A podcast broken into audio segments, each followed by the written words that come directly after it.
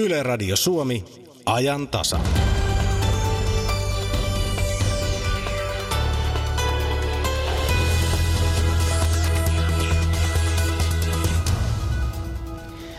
Joulu voi olla allergiselle ärsyttävää aikaa. Saamme kohta neuvoja, minkälaisia ruokia ja tuomisia allergiaperheeseen kannattaa laittaa.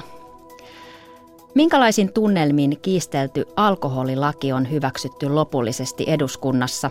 Kuulemme lain hylkäämistä esittäneen opposition kansanedustajan kommentit tuoreeltaan. Nettiäänestystä ei tule ottaa käyttöön yleisissä vaaleissa. Näin on todennut oikeusministeriön työryhmä. Minkälaisia esteitä nettiäänestykselle on löytynyt, siitä kuulemme puoli kolmen aikaan. Aloitamme kuitenkin katsauksella talouteen. Minä olen Elina Päivinen. Hyvää tiistai-iltapäivää.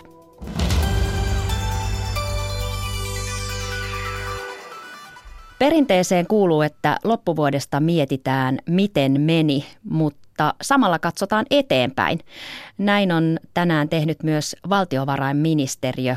Valtiovarainministeriön taloudellisessa katsauksessa arvioidaan talousnäkymiä sekä talouspolitiikkaa ja julkista taloutta.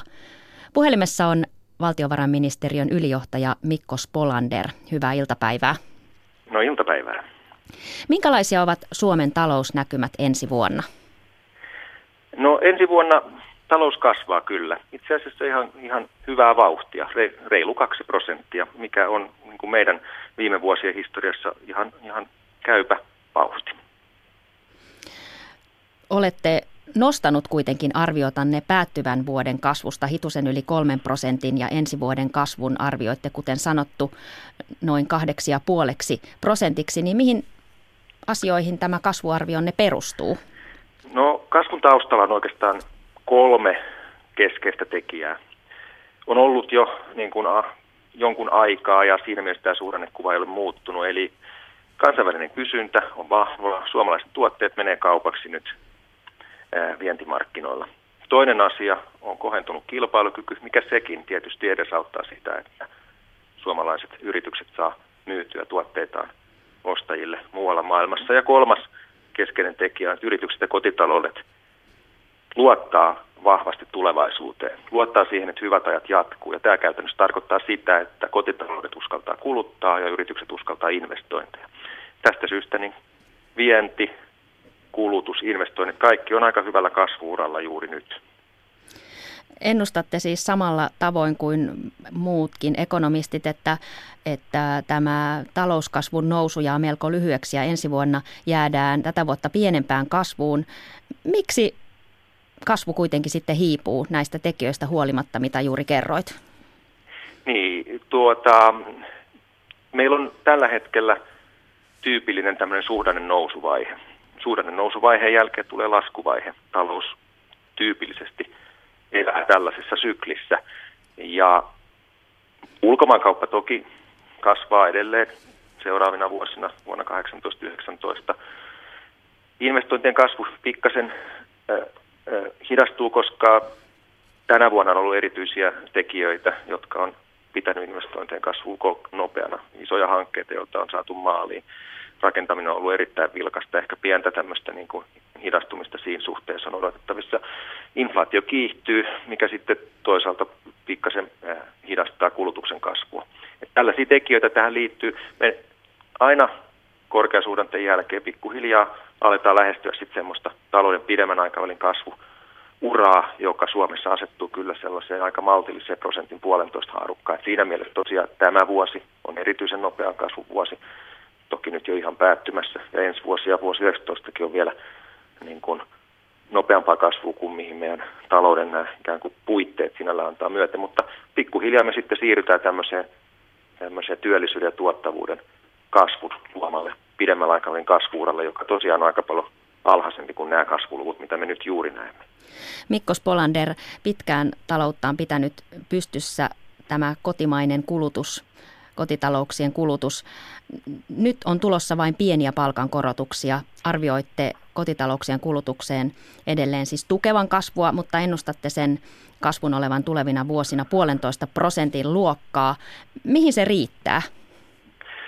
No puolentoista, prosentin puolentoista haaru, haarukka asettuva kasvu käytännössä pidemmällä aikavälillä tulee oikeastaan tuottavuuden kasvun kautta. Työllisyys ei tällä ikärakenteella, mikä meillä on, niin sinällään auta kasvua, ellei työllisyysasteet nouse, ellei me saada meidän talouden työvoimaresursseista enemmän irti kuin mitä me tällä hetkellä saadaan. Ja käytännössä tarkoittaa sitä, että jos me oikein, jo todella jäämme semmoisiin kasvulukuihin, jotka asettuu sen prosentin puolentoista väliin, niin me ei siitä kasvusta saada kerättyä tarpeeksi tuloja, jotta me pystyisimme rahoittamaan julkisen talouden menot, eli kaikki ne etuudet, kaikki ne hyvinvointi- terveyspalvelut, joita lainsäädäntö kansalaisille määrää. Ja se on se iso ongelma pidemmällä aikavälillä. Ja tämä suhdanne, joka meillä tällä hetkellä on käsillä, tämä suotuisa suhdanne, ei sinällään tällaista kuvaa muuta, koska suhdanne on aina väliaikainen. Hyvien aikojen jälkeen tulee huonot ajat. Se, mikä on tärkeää, on se semmoinen talouden iso virta, joka siellä alla kulkee suhdanteesta riippumatta. Ja tähän isoon virtaan ei meidän ennusteessa ole tullut mitään muutosta, eikä myöskään näissä viime aikoina julkaistuissa muissa ennusteissa tullut. Kiitos näistä arvioista valtiovarainministeriön ylijohtaja Mikko Spolander. Joulu lähestyy monine ihanine juhlaruokineen ja kukkineen. Minkälainen on nykyjoulu allergikolle? Ja voiko allergikko syödä ravintolassa turvallisin mielin joululounasta? Ja se joulun kukkaloisto, vieläkö hyasintti on pannassa allergiaperheissä? Tervetuloa Anne Vuorenmaa, asiantuntija Allergia- ja Astmaliitosta. Kiitoksia. Korjaan vielä se, että me ollaan nykyisin allergia, iho ja astmaliitto. No niin, joka tapauksessa. Ala on oikea. Kyllä, kyllä. Aloitetaan ravintoloista. Ö, olette liittonne on ollut huolissaan ravintoloiden merkintätavoista, kuinka annosten aines, ainesosat merkitään. Mikä niissä on vialla? No ne on aika sekavat. Joissakin tuota, joku tietty kirjainyhdistelmä saattaa tarkoittaa, että sitä tuotetta on tai sitä ainesosaa on siellä tuotteessa tai sitten, että se on vapaa siitä. Tai sitten on esimerkiksi merkintänä pelkästään A-kirjain, joka tarkoittaa sitä, että siellä saattaa olla jotakin allergeenia ja sitä pitää sitten eriksensä tiedustella sieltä keittiön puolelta tarjoilijan kautta, jossa tulee sitten monta välikättä. Eli me toivottaisiin, että tulisi vähän selkeyttä näihin ja näin vältettäisiin näitä virhemahdollisuuksia. Minkälaisia ongelmia on tullut, minkälaista palautetta olette kuullut näistä ravintolamerkinnöistä? No nimenomaan tämä, että kun se aiheuttaa sekaannusta, että kun toisissa tuotteissa tar- tarkoitetaan, tarkoittaa tietty kirjainyhdistelmä sitä, että tuota, siellä on sitä ainesosaa ja sitten taas toisissa paikoissa tarkoitetaan ihan päinvastaista.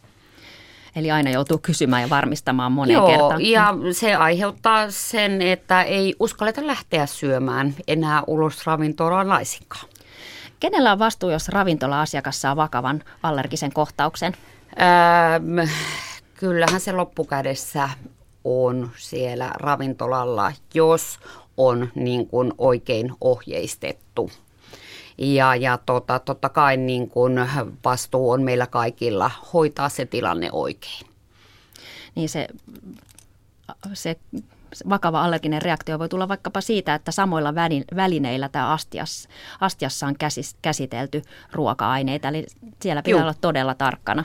Esimerkiksi pelkkää, tuota, ollaan seisovassa pöydässä ja siellä on salaattiottimet sekoittunut, taikka sitten tuota, veitsi on mennyt toisesta voi astiasta toiseen astiaan, niin jo nämä asiat pelkästään voi, voi aiheuttaa, että se on hyvinkin pienestä määrästä ruoasta, josta voi saada sen vakavan allergisen reaktion, mutta tokikaan kaikki ruoka-allergikot eivät ole näitä vakavia allergisen reaktion saajia.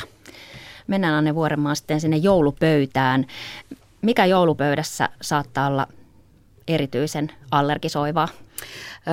No näin kun ajatellaan näitä jouluperinteitä, niin jouluhan on täynnä mausteita ja, ja, ja sellaisia tiettyjä perinneruokia. Ensimmäisenä tulee mieleen joku kala, joulukala. Kala voi olla niinkin herkistävä, että se pelkkä kalan tuoksukin voi aiheuttaa allergisen reaktion. Sitten on näitä mausteita, pipari tulee ensimmäisenä mieleen, jota tässä päivällä kahvipöydässä mutustelin, että tämäkin voi olla allergiselle oireita aiheuttava, eli siellä on nämä mausteet. Glöki kuuluu perinteisesti jouluun. Siellä on näitä mausteita, samoja mausteita, mitä löytyy sieltä piparkakusta, niin, niin kyllä se aika haravoimista äh, ruoka-allergiselle on, mutta onneksi on näin, että suurin osa niistä saa vain lieviä oireita, mutta aina täytyy muistaa se, että ne pitää ottaa todesta, että se pienikin määrä voi aiheuttaa ö, ikävän joulun. Eli toivotaan, että ymmärretään näitä allergikoita ja saadaan heillekin sellainen turvallinen, hyvä joulumieli. Melkein joka perheessä on jo, on jo erilaisiakin ruokavalioita ja allergioita. Pitääkö emännän tehdä useampi vaihtoehto samaa ruokalajia vai pitäisikö noudattaa periaatetta, että jos on allerginen jollekin ruoka-aineelle, niin tuo itse esimerkiksi sen gluteenittoman perunalaatikon joulupöytään? Hmm, se voi olla hyvä vaihtoehto helpottaakseen emän, emännän töitä, että tuota, on, tuo sitten sen oman. Toki niin kuin jokaisella perheellä on varmaan näitä omia traditioita, mutta paljonhan niin kuin käydään vierailemassa ja näin poispäin. Mutta ne pienet määrät on oireiden sallimissa rajoissa sallittua silloin, kun on kyse lievästä ruoka-allergiasta. Kuten sanottu, niin kukat kuuluvat olennaisena osana jouluun. Vieläkö se hyasintti on, on se, se, mitä ei ainakaan kannata allergiaperheeseen viedä tuliaisiksi? Äh, joo, tuoksuunsa puolesta kyllä. Mutta niissäkin on tuoksuvoimakkuuseroja. Et se sinisen violetin sävyinen on se kaikista voimakkaiten tuoksuva ja sitten valkoinen on se miedoin.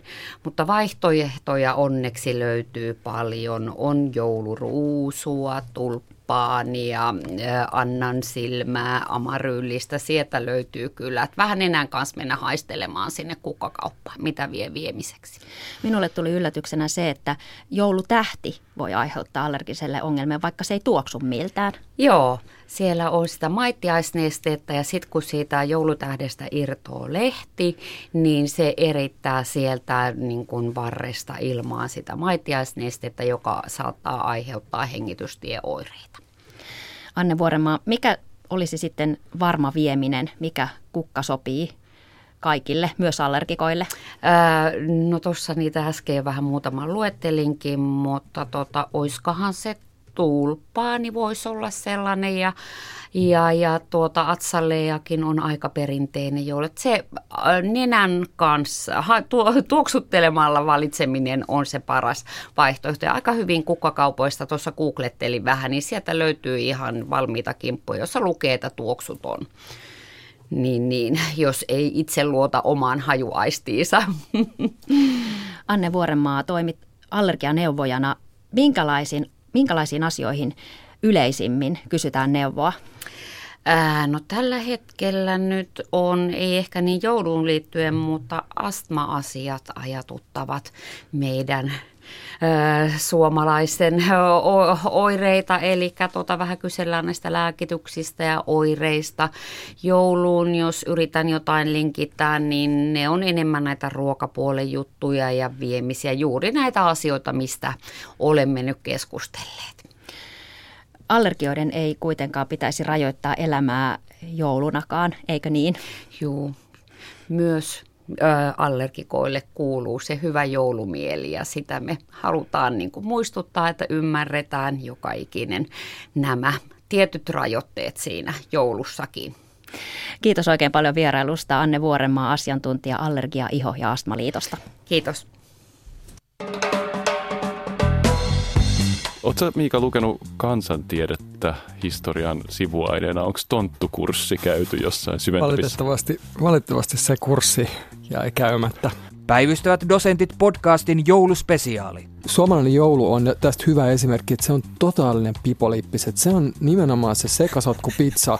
Se on sellainen musta laatikko, mihin on kaadettu kaikkea. Totaalinen pipolippis mainittu. Kuultavissa Yle Areenassa 20. joulukuuta alkaen. Tämmöinen eklektis, pakanallis, uskonnollis, kaupallinen sekasotku on itse asiassa tällä hetkellä aidoin kristillinen joulu. Yle Podcast.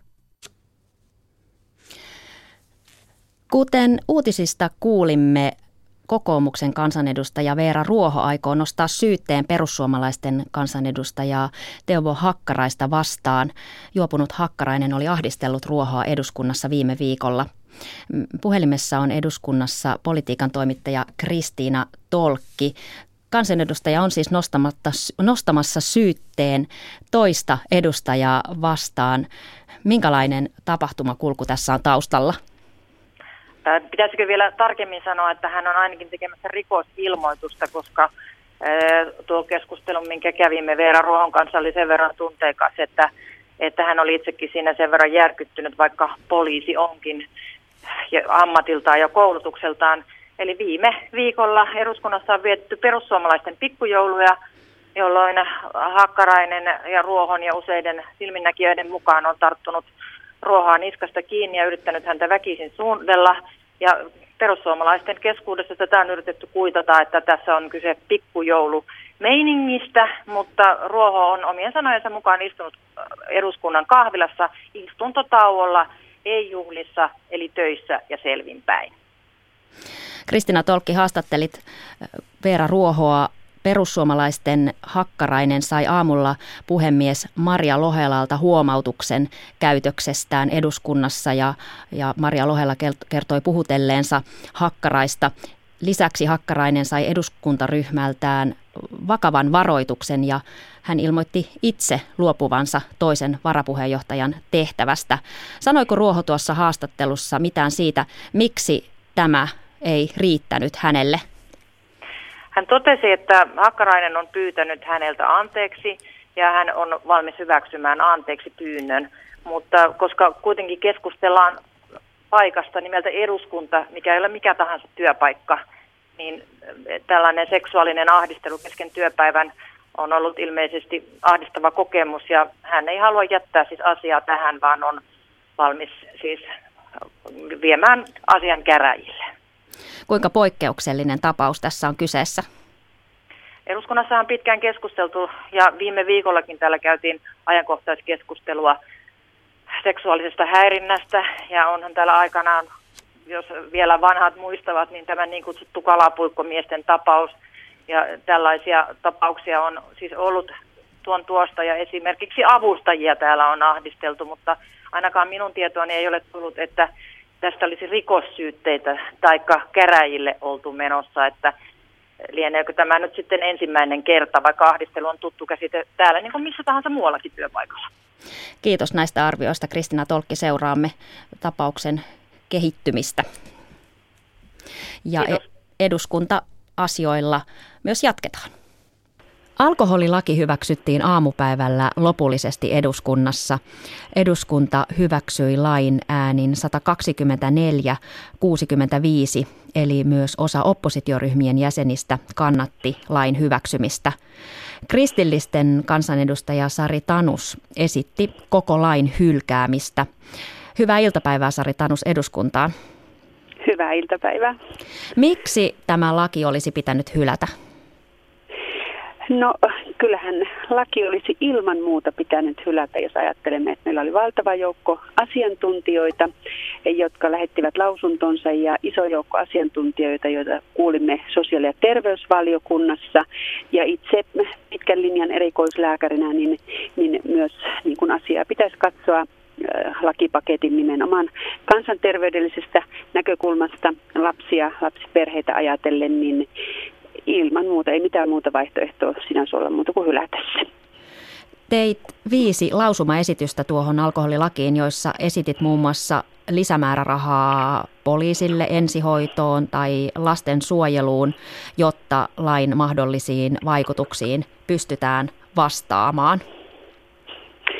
Kyllä, nimenomaan. Että tässä hallituksen esityksessähän alun alkaenkin on pitkä luettelo haitallisista vaikutuksista ja, ja mille elämän alueelle se vaikuttaa. Ja, ja niin poliisilla kuin lastensuojelulla, ensihoidossa, päihde- ja mielenterveyspuolella esimerkiksi on jo nyt resurssipulaa, tarvittaisiin enemmän sinne voimavaroja. Ja nyt kun tällainen muutos menee läpi, niin, niin resurssien tarve on entistä suurempi ja todella niin kuin monilla toimialoilla näitä esittämiäsi lausumia ei kuitenkaan hyväksytty.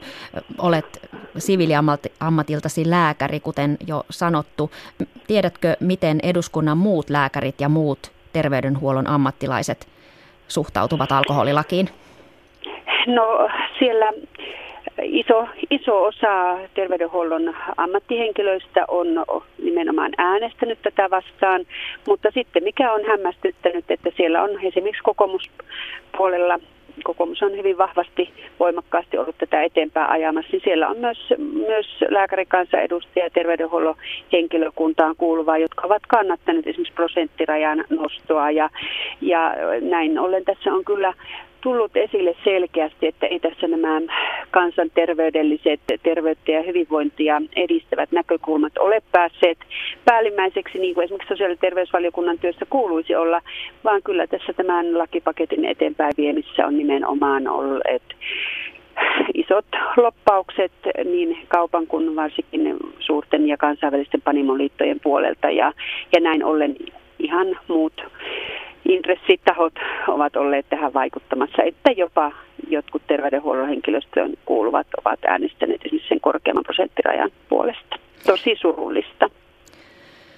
Alkoholilaki hyväksyttiin siis osin myös opposition kansanedustajien tuella. Yli 20 oppositioryhmien edustajaa äänesti sen puolesta. Toisaalta taas kolme keskustan edustajaa, jotka olivat paikalla salissa, eivät äänestäneet lainkaan. Kuinka rivejä repivä koko tämä alkoholilain käsittely eduskunnassa on ollut? No Tämä on ollut äh, riviä, repiä, repivä ja kun tässä alun alkaen tuli, että kansanedustajilla olisi oman tunnon vapaus äänestää nimenomaan tämän prosenttirajan suhteen, mutta sitten tuli kyllä vahvoja ääniä aivan toisenlaisestakin tilanteesta. Ja tämä on siinä mielessä itselleni ollut erittäin hämmentävää, että kun kansanedustajat ovat saaneet mandaatin kansalaisilta äänestäjiltä, niin nyt sidottiin kansanedustajien mahdollisuuksia äänestää asiantuntijoiden lausuntojen mukaisesti. Eli se painostus kyllä joissakin puolueissa on ollut valtavan, valtavan suurta.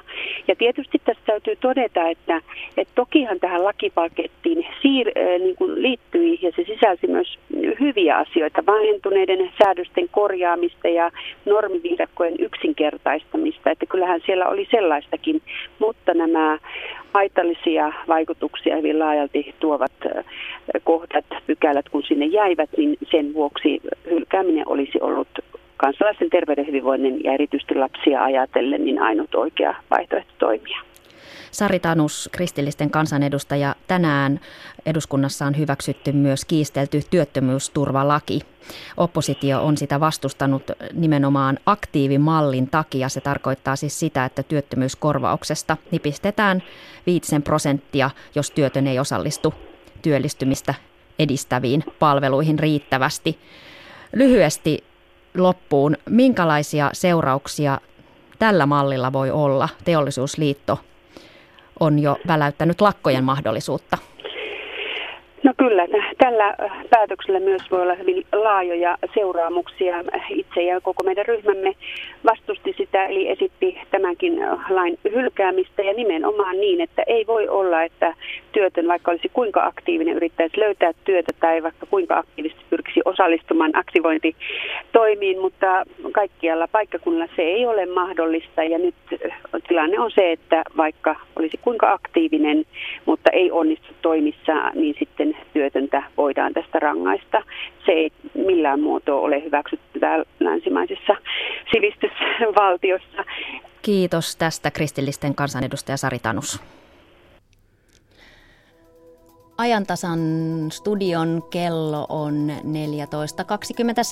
14.27 vähän ja vähän yli. Tässä ajantasassa kuulemme vielä nettiäänestyksestä. Miksi nettiäänestystä ei pidä ottaa käyttöön vaaleissa, mitä ajattelee tätä asiaa pohtinut työryhmä, mitkä ovat esteet nettiäänestykselle. Kuulemme siitä pian lisää. Eduskunnan myöntämät joululahjarahat puolestaan mietityttävät kolumnistiamme Erkki Virtasta. Ja kuulemme toki myös kaikkia kovasti kiinnostavasta joulun säästä. Mutta nyt päivän kolumniin eduskunnan joululahjarahoja pohtii siis monen korkean viranhaltija, kauppa- ja teollisuusministeriön kansliapäällikön paikalta eläköitynyt Erkki Virtanen. Saanevat parlamentissa tällä viikolla valmiiksi syksyn suururakkansa, kun valtion budjetti vuodelle 2018 tulee hyväksytyksi. Eipä hallituksen syyskuussa antama budjettiesitys kylläkään eduskunnan toimesta juuri miksikään muutu, ei tietenkään ja onneksi. Budjetoinnin kehysmenettely on johtanut siihen, että budjettiesityksen eduskuntakäsittely on vakaasti hallituksen hallussa. Toista oli ennen. Tästä menosta parasta siis Kamalin esimerkki on vuodelta 1990. Silloin päähallituspuolueet, demarit ja kokoomus lätkivät eduskunnassa budjettiin satojen miljoonien markkojen lisämenot, yrittäen näin estää Kepun vaalivoiton seuraavan kevään eduskuntavaaleissa. Ja tämä tapahtui siis tilanteessa, jossa sekä maantalous että valtiontalous olivat jo vapaassa pudotuksessa. Rahat meni, mutta ei se mitään auttanut. Esko Aho sai vedet seisauttavan vaalivoittonsa. Miten paljon eduskunta nykymaailmassa budjettiesitystä voi niin sanotusti omin voimin muuttaa? Jos katsellaan tämän päättyvän vuoden budjettia, valtiovarainvaliokuntaa ja sen myötä eduskunta lisäsi valtion menoja noin 40 miljoonalla eurolla. Se on alle promille budjetin loppusummasta. Mitä nämä menolisäykset sitten ovat? Suuri osa on niin sanottuja joululahjarahoja. Suomeksi sanottuna tämä tarkoittaa sitä, että valtiovarainvaliokunnassa jaellaan pikku määrärahoja sinne sun tänne. Näiden menollisuuden summa on kulissien takana sovittu. Tänä syksynä oli syytä arvella, että näitä joululahjarahoja jaetaan taaskin noin 40 miljoonaa euroa. Mistä osasin tämän arvata? Hallitus antoi eduskunnalle marraskuussa budjettia täydentävän esityksen. Siinä kerrottiin, että niin sanottu jakamaton varaus on 40 miljoonaa euroa. Tämä jakamaton varaus on siis virallinen budjettitermi, joka suorastaan kehottaa jakamaan tämän rahan. Olisikin totinen ihme, ellei valtiovarainvaliokunta nämä rahat jakaisi. Ja jakoi kanssa. Valiokunnan tekemät esitykset menolisäyksistä maksavat juuri tuon summan kun budjettikäsittely on eduskunnassa kuitenkin kesken, otan esimerkit tämän vuoden budjetista. Hyvän pienoiskuvan näistä joululahjarahoista saa katselemalla budjettiin eduskunnassa viime vuoden syksynä sisältyjä pikkuruisia väylähankkeita. Pienehköihin väylähankkeisiin oli hallituksen budjettiesityksessä varattu pitkälti yli miljardi euroa – Hankkeita oli enemmän kuin tuhat, eikä niitä tietenkään budjetissa luetella. Tästä huolimatta eduskunta keksi vielä yhdeksän omaa uutta hanketta, joihin rahaa pantiin lisää 6 miljoonaa euroa. Kaikkia perusteltiin liikenneturvallisuuden lisäämisellä. Ja kummallisesti hankkeet näyttävät painottuvan semmoisille paikkakunnille, joissa asustelee hallituspuolueille kansanedustajia. Otanpa pari esimerkkiä. Yksi kansanedustaja oli nähnyt kotipaikakunnallaan Loimaan seudulla valkohäntä peuroja. Rahaa tuli riistaitojen rakentamiseen. Peuruja toki on seudulla ollut vuosikymmeniä, sen tiedän. Pirkanmaalla taas yksi kansanedustaja oli vuosikymmenet valitellut kotikylänsä kuoppaista soratiepätkää. Havainnot olivat varmaan oikeita, asuuhan hän tämän tien varressa. Kun puolue pääsi hallitukseen, joulupukki, eli siis valtiovarainvaliokunta, antoi rahat tien asfaltointiin. Näin se liikenneturvallisuus paranee. Sen verran huomenna lukkoon löytävästä valtion ensi vuoden budjetista, että nyt valtiovarainvaliokunta näyttää löytäneen peräti 19 uutta liikenneturvallisuushanketta ja osoittaa niihin rahaa melkein 12 miljoonaa euroa. Ja tämän tutkivien journalistien tehtäväksi selvitellä tarkemmin, millä perusteella nämä 19 hanketta tulivat valituiksi. Näin siis kolumnisti Erkki Virtanen.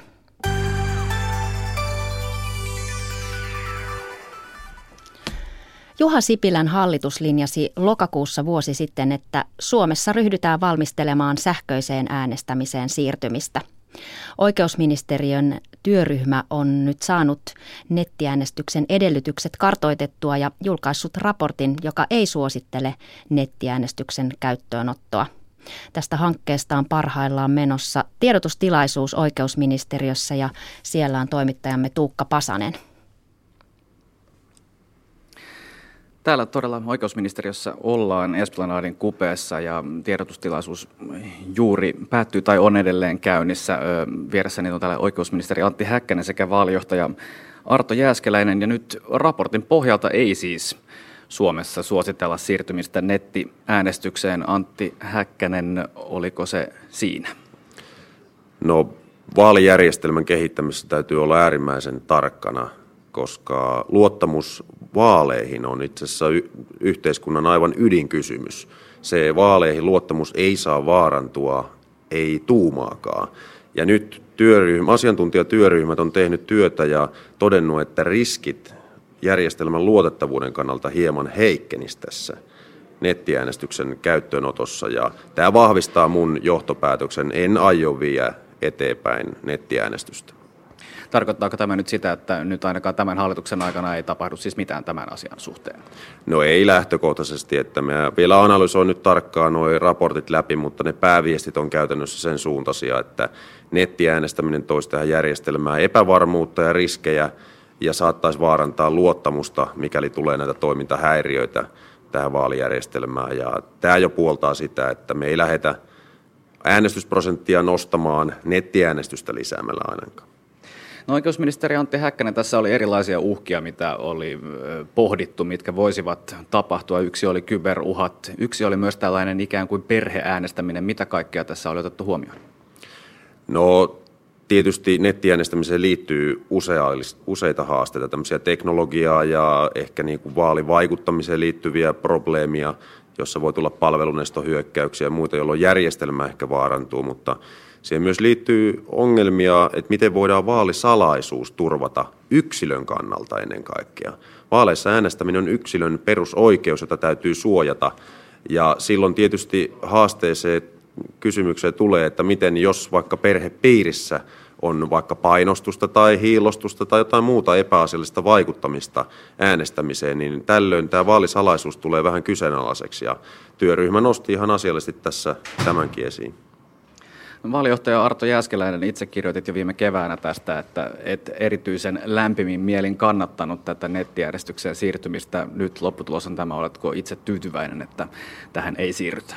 No työryhmän jäsenenä arvioin tietysti tätä aika laajasti nyt tässä työryhmän työssä ja, ja toki täytyy todeta se, että että nämä samat asiat, jotka jo viime keväällä tässä, tässä blogikirjoituksessa kirjoitin, niin kyllä ne samat asiat jäivät sitten myös tässä työryhmässä ihan keskeisiksi, keskeisiksi asioiksi. Ja ne ovat juuri nämä, mitä ministeri Häkkänenkin tuossa hetki sitten sanoi, eli luottamus.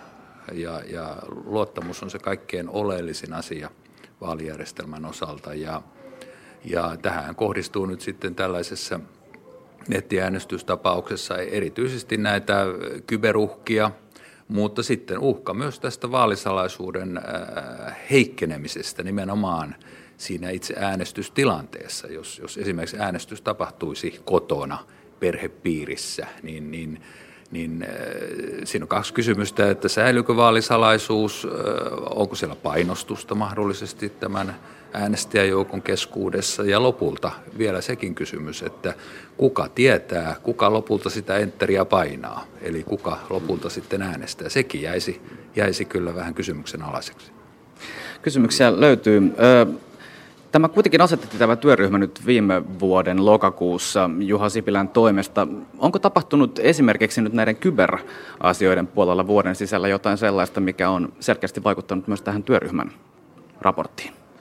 No totta kai on nähty aika paljonkin kyberpuolella eri hakkeriryhmien tai jopa vieraiden valtioiden aktiivista toimintaa – osittain myös vaali, vaaleihin liittyvää toimintaa, vaalijärjestelmiin liittyviä toimintoja, mutta paljon on tapahtunut julkishallinnon tietojärjestelmiin liittyvää vaikuttamista maailmalla.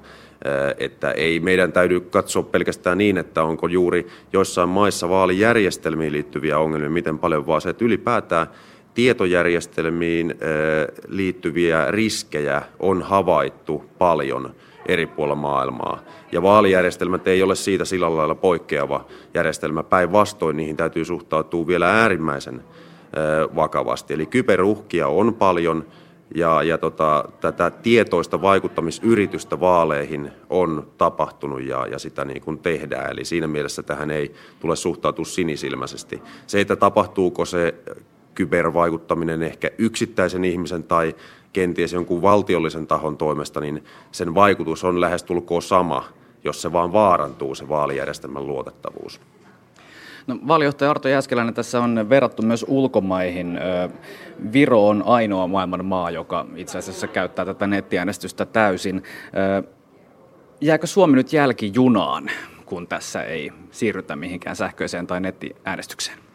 Ei minusta jää mihinkään jälkijunaan. Meillä on kuitenkin tällä hetkellä erittäin toimiva vaalijärjestelmä ja vuonna 2015 hän äh, suoritettiin tämmöinen Harvardin ja Sydney yliopistojen maailmanlaajuinen tutkimus siitä, että, että missä, missä on kaikkein luotettavimmat vaalit. Ja Suomi ja Tanska pääsivät tässä ykkössijalle, että se kannattaa muistaa. Mm.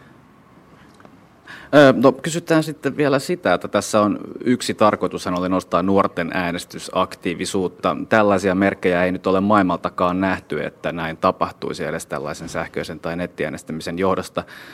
Oikeusministeri Antti Häkkänen, mitä seuraavaksi, millä saataisiin äänestysaktiivisuutta nostettua? Kyllä luottamus edustukselliseen demokratiaan edellyttää sitä, että äänestysprosentteja saadaan nostettua. Tämä on tietysti globaali ilmiö Sama ongelma on USAssa, Euroopan eri maissa.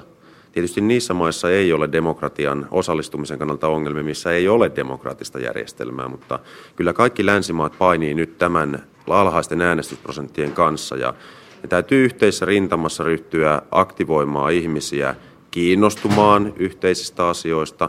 Ja mä sanoisin, että yksi tärkein on se, että jonkin verran yhteiskunnan keskustelu ja politiikka pitää myös palauttaa takaisin kouluihin niin, että jos siellä opetetaan, mitä demokratia on, mitä on puolueiden erilaiset näkemykset, jotta jo nuoresta iästä ihmiset kiinnostuu siitä, että voi olla erilaisia mielipiteitä ja hyvin perustellut mielipiteet sitten tulee yhteiskunnassa linjaksikin jossain vaiheessa. Loppu vielä vaalijohtaja Arto Jääskeläinen. Mitä tässä Suomessa kannattaisi nyt tehdä seuraavaksi äänestyksen suhteen? No meidän kannattaa nyt jatkaa tällä nykyisellä vaalijärjestelmällä, toimittaa vaaleja sen mukaisesti, ja, ja, ja, ja, mutta mitä tulee sitten näihin alhaisiin äänestysprosentteihin, niin, niin ne ovat sellainen asia, jossa tekemistä riittää, aivan kuten ministerikin tuossa äsken sanoi, että, että meillähän on tällä hetkellä kansainvälisesti vielä kuitenkin tällä hetkellä kohtalaisen hyvät prosentit. Esimerkiksi meillä oli eduskuntavaaleissa 70,1 ja se on mun mielestä ihan kelpo tulos vielä, kun ottaa, ottaa huomioon esimerkiksi tämä Virossa, jossa tosiaan käytetään nettiäänestystä. Siellä oli parlamenttivaaliäänestysprosentti 64. Elikkä, elikkä, ja nämä, sekin on vielä aika hyvä, että niin kun muistetaan Ranskan viime keväisistä parlamenttivaaleista, niin siellä äänestysaktiivisuus oli alta 50 prosentin. Ja se on sellaiselle sivistys- ja kulttuurivaltiolle kuin Ranska, niin mun mielestä se on aika heikko tulos. Maalijohtaja Arto Jääskeläinen, oikeusministeri Antti Häkkänen, kiitoksia. Kiitos. Kiitoksia. Ja oikeusministeriön nettiäänestystilaisuudessa kävi toimittajamme Tuukka Pasanen. Tarkennetaan vielä edellisiä haastatteluita, että kansanedustaja Veera Ruoho on ilmoittanut tekevänsä rikosilmoituksen kansanedustaja Teuvo Hakkaraisen käytöksestä eduskunnan pikkujoulujen aikaan viime viikolla. Sitten menemme Itävaltaan, jossa uusi hallitus vannoi eilen virkavalansa. Hallituksen muodostavat konservatiivinen kansanpuolue ja äärioikeistolainen vapauspuolue. 17 vuotta sitten vapauspuolueen nousu hallitukseen nostatti mielenosoituksia ja EUn sanktioita Itävaltaa kohtaan. Nyt äärioikeistosta on tullut Euroopassa valtavirtaa sanoo Turun yliopiston poliittisen historian yliopiston lehtori Johanna Rainioniemi. Sanotaan, että tämä oli odotettu koalitio, eli siinä mielessä varmasti helppo koalitio, että siihen on kaikki, kaikki valmistautuneet, mutta sisäisesti se varmasti tulee olemaan myöskin koalitio, joka vaatii jonkin verran niin kuin energiaa ihan pysyäkseen pystyssä. Vuonna 1956 perustetulla vapauspuolella katsotaan olevan selkeä natsimenneisyys. Esimerkiksi sen kaksi ensimmäistä johtajaa olivat entisiä natseja, niin millainen puolue tämä FPO on? No Itävallalla on tietysti osansa eurooppalaisessa natsimenneisyydessä ja tämä puolue on yksi niistä puolueista, jotka siitä perinnöstä tai siihen perintöön liittyvät. Nyt sitten tietysti vuoden 1956 jälkeen ja jopa vuoden 2000 jälkeen on tapahtunut paljon, eli tästä puolueesta on tullut massapuolue, yksi kolmesta suuresta puolueesta, ja sitä myötä sanotaan näin, ei voi sanoa, että kaikki tätä puoluetta äänestävät olisivat natseja, että se on ehkä liiottelua. Jöri Haiderin jälkeen vapauspuolue on myös kertaalla jakautunut kahtia, niin miten puoluejakoa voisi verrata Suomeen perussuomalaisten hajoamiseen? No siinähän on itse asiassa aika yllättävän äh, samankaltaisia piirteitä. Itävallan osalta voi sanoa, että he ovat varmaan oppineet myös läksynsä siitä kahden tai 17 vuoden takaisesta jakautumisesta. Eli sinällään varmasti voi olla, että on strategisesti viisaampi puolue. Tämä on yksi Euroopan vanhimpia populistipuolueita ja yksi Euroopan vanhimpia maahanmuuttokriittisiä puolueita. Eli siinä mielessä on niin, että perussuomalaisilla on hyvin paljon samantyyppisiä teemoja kuin mitä tällä puolueella. Ja siellä on myös nämä ihan samat virtaukset sisällä kuin mitä on, on niin kuin omassa kotimaisessa puolueessa. Se ehkä vähän yllättää tässä, kun on katsellut tätä uutisointia nimenomaan, että jos tämä itävaltalainen vapauspuolue on äärioikeistoa, niin se tuntuu niin kuin hiukan suhteettomalta siinä mielessä, että sitten meidän täytyisi miettiä, että millä termeillä kutsumme sitten perussuomalaisia ja sinisiä. Vapauspuolue FPO siis nousi hallitukseen vuonna 2000 Jyri Haiderin johdolla ja Tuolloin reaktiot Euroopassa olivat kyllä melko rajuja. Ehkä jälkeenpäin on mietitty myös, oliko se aivan oikein mitoitettua, mutta mi- käännetään vielä toisinpäin, niin miksi tällaisen oikeistopopulistien valtaannousu, siis saman puolueen valtaannousu, ei enää tänä päivänä tunnu nostattavan vastalauseita? No siinähän on tietysti kysymys tämän koko liikkeen valtavirtaistumisesta, eli paljon on tapahtunut. Siltikin se on ehkä hyvä muistuttaa, että kuinka paljon todella on muuttunut ilman, että mitään muodollisesti on muuttunut. Että kuinka paljon nämä politiikan virtaukset ja ne tavallaan tavat ja ne vastaanotto ja semmoiset sanotaan täysin epämuodolliset, miten suhtaudutaan, kuinka se muuttuu ja mihin se mistä se oikeastaan niin kuin kertoo. Liittokansleri Sebastian Kurtsin on arvioitu nostaneen kansanpuolueen uuteen nousuun islamin ja maahanmuuttovastaisuuden ohjelmalla. Miten kuvailisitte tätä hallituksen linjaa hallitusohjelman pohjalta? Kuinka paljon se keskittyy maahanmuuttoon liittyviin kysymyksiin? No maahanmuutto on selvästi nyt sellainen teema, jolla alueella tämä hallitus on vahvoilla. Eli nämä kaksi puoluetta on niissä asioissa hyvinkin samoilla linjoilla ja pystyväisiä todennäköisesti hyvinkin tehokkaaseen toimintaan. Että sitten mä luulen, että enemmän ne kiistakysymykset tulevatkin sitten näistä niin kuin perinteisessä mielessä ulkopoliittisista teemoista suhteesta EU-hun ja todennäköisesti Venäjään. Millaisia toimia hallitus kaavailee maahanmuuton tiukentamiseksi? No siellä on erittäin paljon näitä tämmöisiä leikkauksia näissä tuissa ja hyvin voimakas työn korostus, eli tämmöinen niin kuin Kurz on itse profiloitunut jo aikaisemmin tämmöisen sanotaan niin kuin suorituskeskeisen maahanmuuttopolitiikan ää, muotoilijana. Ja ihan hän on tehnyt aika sanotaan eurooppalaisessa mittakaavassa niin kuin mielenkiintoisia avauksia siinä mielessä, että hän on ollut todella vallankahvassa jo aikaisemminkin. Eli siellä on hyvin voimakkaasti pyritty siihen, että ihminen, joka haluaa integroitua työn kautta on hänen ajattelussaan ollut niin kuin tervetullut. Ja tämä on ehkä sitten se, missä hän eroaa tästä vapauspuolueesta, että se ei ole varsinaisesti, sanoisin näin, tämä Kurtsin linja ei ole islamin vastainen, vaan se on sellainen hyvin työkeskeinen.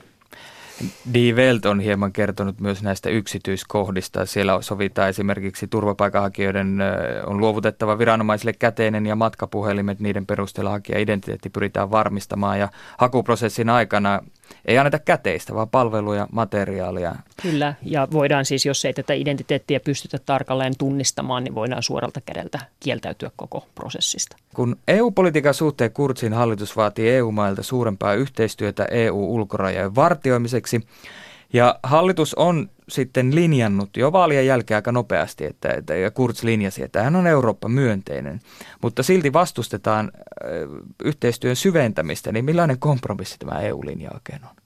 No se on aika mielenkiintoinen. Se on myöskin, sanotaan, että mä olen itse katsellut tätä Kurtsin linjaa näin niin kuin tutkijan näkökulmasta ja ajatellut, että hän on kyllä todella uuden sukupolven poliitikko, että meilläkin tietysti täällä alkaa olla, tai on tämmöisiä varhaiskolmekymppisiä poliitikkoja ja mun mielestä se hänen retoriikkansa on hyvin uuden tyyppistä ja se on mielenkiintoista nähdä, että rakentuuko tälle pohjalle tietyllä tavalla se uusi Eurooppa. Että hän ehkä sanoo aika suoraan ääneen sen, mikä käytännössä tuntuu tapahtuvan ilman, että sitä ääneen sanotaan. Et siinä mielessä siinä on ristiriitoja, mutta siihen nähden, mitä tämä konkreettinen tilanne tällä hetkellä on, niin hän on jollakin tavalla niin kuin kiinni niissä ongelmissa. Sitten se, mikä siinä tulee varmasti ongelmaksi, on se, että hän on pro-Eurooppa pohjainen poliitikko ja hänen puolueensa on sitä ihan ennen kaikkea. Kristillisdemokraattinen puolue on niin kuin hirvittävän syvällä Euroopan integraation tässä aateperinnössä ja sitten taas tämä vapauspuolue ei välttämättä ole tätä. Ja se on hallituksen sisäisistä kompromisseista varmaan se kaikista jännitteisin, että millä tämä vapauspuolue saadaan pysymään siinä Euroopan myönteisellä linjalla ja missä määrin Kurz pystyy ylläpitämään tämmöistä aika hatarasti kuitenkin sitten koossa pysyvää sitoumusta Euroopan unioniin. Näin yliopiston lehtori Johanna Raunio-Niemi Olli Seuri haastatteli. Tämä on ajan tasa. Nyt menemme paikkaan, josta Sakari Topelius kirjoitti Maamme kirjassa. Salon lähellä Uskelassa erään kartanon pelto vajosi maan sisään 190 vuotta sitten. Myös Uskelan Isokylän hautuumaa vajosi. Maaperä ei ole muuttunut miksikään, sillä parikymmentä vuotta sitten eräs viljelijä huomasi lounaan jälkeen, että pelto oli kadonnut. Metsästäjä ja eläkeläinen Pentti Kataja on toimittaja Jakke Holvaksen haastattelussa. Nyt ollaan 4-5 kilometriä Salosta koilliseen. Paikan nimi on Uskela ja tarkka osoite on vanha Perttelin tie 175. Ja täällä... Kyllä, kyllä, ja vielä sitten Isokylän kylä. Isokylän kylä. Ja täällä Isokylässä Uskelajoen rannalla on hautausmaa ja pieni puinen kellotapuli. Ja tästä paikasta Topelius kertoo maamme kirjassa ihan kummallisia asioita. Eli täällä Pitäjän vanha kirkko Topeliuksen mukaan vaipui maan sisään. Se tapahtui 1825 ja sitten vielä parikymmentä vuotta myöhemmin hautuumaa ruumiineenkin vaipui se maan sisään. Pentti Kataja, olet kotoisin täältä Uskelasta. Onko tuolla jo, jossain nyt maan sisässä kirkko? No ei tosiaankaan ole. Topelius tässä vähän liiottelee. Tosiasia on se, että kirkon yhden nurkan alta oli maa mennyt pois. Kirkko alkoi painua ja se piti sitten hajottaa pois. Se oli muutenkin hyvin huono kuntoinen ja oli jo kauan keskusteltu uudesta kirkon paikasta juuri tästä syystä. Sitten kun tämä kirkko oli sitten jo hajottu sellaisessa, niin nämä Isokylän ja Anjalan kylän talot saivat sitten hajotettavaksi tämän kirkon. Tästä on sitten kulkeutunut kirkon osia olen itsekin entisen yhden vanhan ikkunan. Yksi ikkuna on joutunut satakunnan museoon. Eli tästä vajonneesta kirkosta ikkuna on otettu talteen, se on sinun nappaamasi. No oikeastaan se on sinne talossa ollut aitan päädyn ikkunassa. Se on lyijypuvitteinen pieni ikkuna ja siinä oli jo pikkuplat kivittäneet viisi vuotua rikki, yksi ainoa oli ehjänä. Sitten löysin tämmöistä vanhaa viheltävää, hyvin ohutta ikkunalasi ja sitten mistä tämä entisöinti sai sitten toteutettua.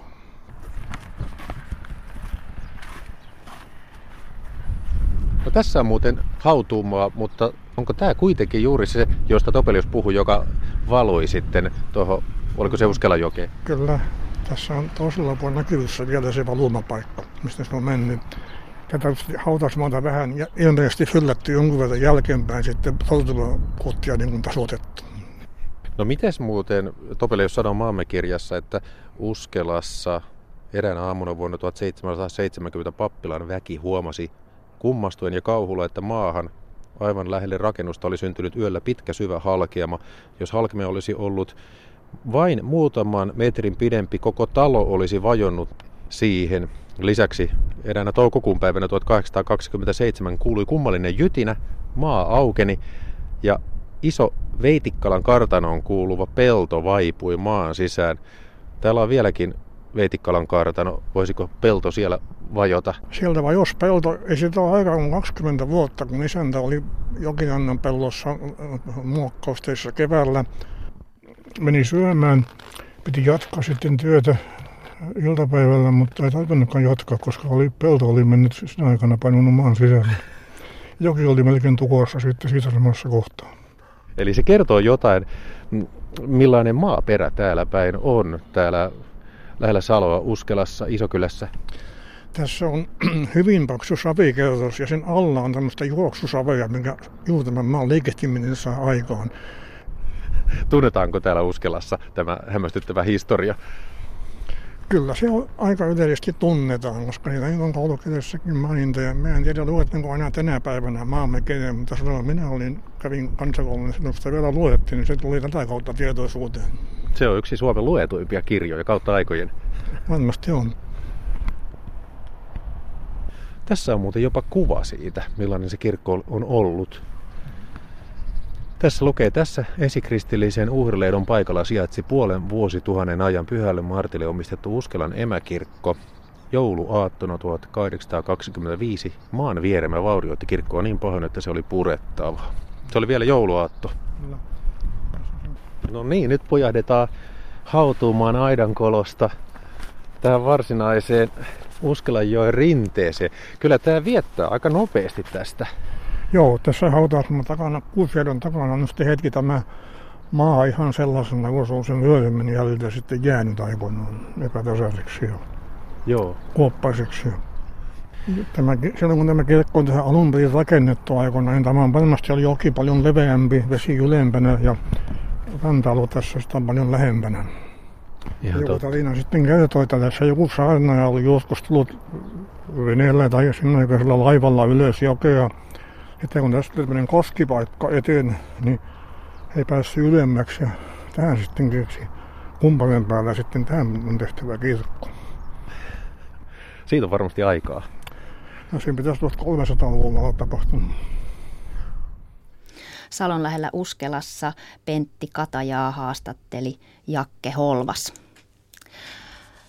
Ajantasa alkaa lähestyä kello 15 uutisia, mutta nyt meteorologi Kerttu Kotakorpi on saapunut studioon jouluaattoon on viisi vuorokautta ja se tarkoittaa, että joulun sääennusteista tiedetään jo jotakin. Tähän saakka on aiemmissa ennusteissa sanottu, että joulun sää vaikuttaa vaihtelevalta. Mikä on tämänpäiväinen näkymä? No joo, tässä on nyt kyllä hyvin jännät paikat tuossa jouluaaton säässä, että, että vaihtelevaa se on ja edelleen myös hyvin epävarmaa, että, että tietenkin aina odotetaan, että kun, kun lähemmäksi päästään, niin sääennuste tarkentuu, mutta nyt on kyllä hyvin hankala matalapaine liikkeellä siinä aaton aaton ja aaton välillä, että eilen se oli oikeastaan vielä siinä aaton iltana ja nyt sitten se matalapaine on liikkeellä vasta siinä aaton aikana ja mahdollisesti se nyt sitten tuo semmoisen pienen lumipeittäjämaan etelä- ja keskiosaan tuoretta lunta, mutta tota, eri ennusteissa se on eri paikassa, että, että nyt, nyt se on näyttänyt, että se jostain eteläisen Suomen yli kulkee, mutta, mutta siihen liittyvät sateet ovat huomattavasti heikentyneet, mikä sinänsä suuressa osassa maata ihan reippaasti lunta, mutta ehkä ihan eteläisen rannikko, missä osin vielä maa on mustana, niin, niin kaivattaisiin sitä pientä, pientä lumta siihen maahan, niin sitä kyllä joudutaan vielä jännittää. Ja, ja jos tuo matalapaine vielä paljon ehtii muuttaa reittiään, niin se saattaa sitten tuoda myöskin, myöskin muita kuin vesistä, lumisateita. Niin, eli että jos sää pysyy plussalla, niin se lumi ei välttämättä täällä etelässä sitten pysy maassa? No ei tässä on nyt ennen tuota joulua niin tulossa hyvin lauhaa ilmaa. Huomisen päivän aikana oikeastaan koko maahan. Lapissa pysytään nollan tienoilla, mutta muualla maassa ollaan sitten selvästi plussan puolella ja, ja tässä huomisen aikana myöskin sateita liikkumaan keskivaiheella. Enimmäkseen ne ovat toki lunta, mutta, mutta sitten etelämpänä sateet ovat vetisessä olomuodossa, että sen vuoksi sitten ehkä on en, vielä enemmän merkitystä sillä, että missä olomuodossa niitä sateita siinä juuri jouluaaton kynnyksellä tulee, että jos tässä vielä ehtii, ehtii vähäiset lumet sulaa ennen sitä. Millaisessa säässä perjantaina lähdetään ajelemaan joulunviettoon? No nyt näyttää, että tuo perjantai on kyllä ihan, ihan mahtava päivä, että, että sateita siihen ei, ei juuri ole ollut näköpiirissä, että poutainen päivä ja näillä näkymin olisi pikkupakkanen koko maassa ja, ja ehkä jopa vähän aurinkoakin maan länsiosassa, että, että se on kyllä ihan hyvä, hyvä päivä matkustaa ja näillä näkymin myös se lauantai-päivä, jos joku, joku silloin on liikkeelle lähdössä, niin on ihan, ihan poutainen päivä, että sitten vasta ilmalla on mahdollisesti niitä sateita saapumassa. Milloin tiedämme tarkemmin, minkälainen on joulun pyhien sää? No kyllä se tässä joka päivä tarkentuu, että se, se riippuu hyvin paljon tuosta matalapaineesta, että sitten kun säämallit alkaa näyttää päivästä toiseen siltä, että se matalapaino on samoilla paikoilla, niin sitten voidaan sanoa, että se, se on tarkentunut, mutta nyt joudutaan kyllä vielä ehkä muutama päivä odottamaan. Jännityksessä elämme. Kyllä. Mi, mihin, missä kulkee jouluaaton lumiraja, se on aina se, mistä, mistä kaikki ovat kiinnostuneita. Kiitos tästä meteorologi Kerttu Kotakorpi. Ajantasa alkaa olla lopuillaan. Kerrottakoon vielä, että 90-luvun TV-suosikkisarja Metsolat ja kaikki sen jaksot on tänään julkaistu katsottaviksi Yle Areenassa ja ne, nämä kaikki jaksot ovat siellä Areenassa vuoden ajan. Tätä suosikkisarjaahan nähtiin ja tehtiin TV2 vuosina 93-96 ja sitä on toivottu nähtäväksi erittäin runsaasti. Ja Ylen elävässä arkistossa on myös materiaalia metsoloista. Huomenna ajantasassa pohditaan muun muassa vaateteollisuuden tulevaisuutta. Puuvilla on vaateteollisuuden eniten käyttämä materiaali, mutta sen tehotuotantoon liittyy monia ekologisia ja eettisiä ongelmia. Tekstiiliala etsiikin ratkaisuja uusia kuitu, kuitujen, uusien kuitujen kehittämiseksi. Näistä tulevaisuuden näkymistä ja tekstiilien kierrätyksestä, materiaalien kierrätyksestä puhumme huomenna aamupäivän ajantasasta. Elina Päivinen kiittää seurasta. Seuraavana vuorossa kello 15 Yle Uutiset.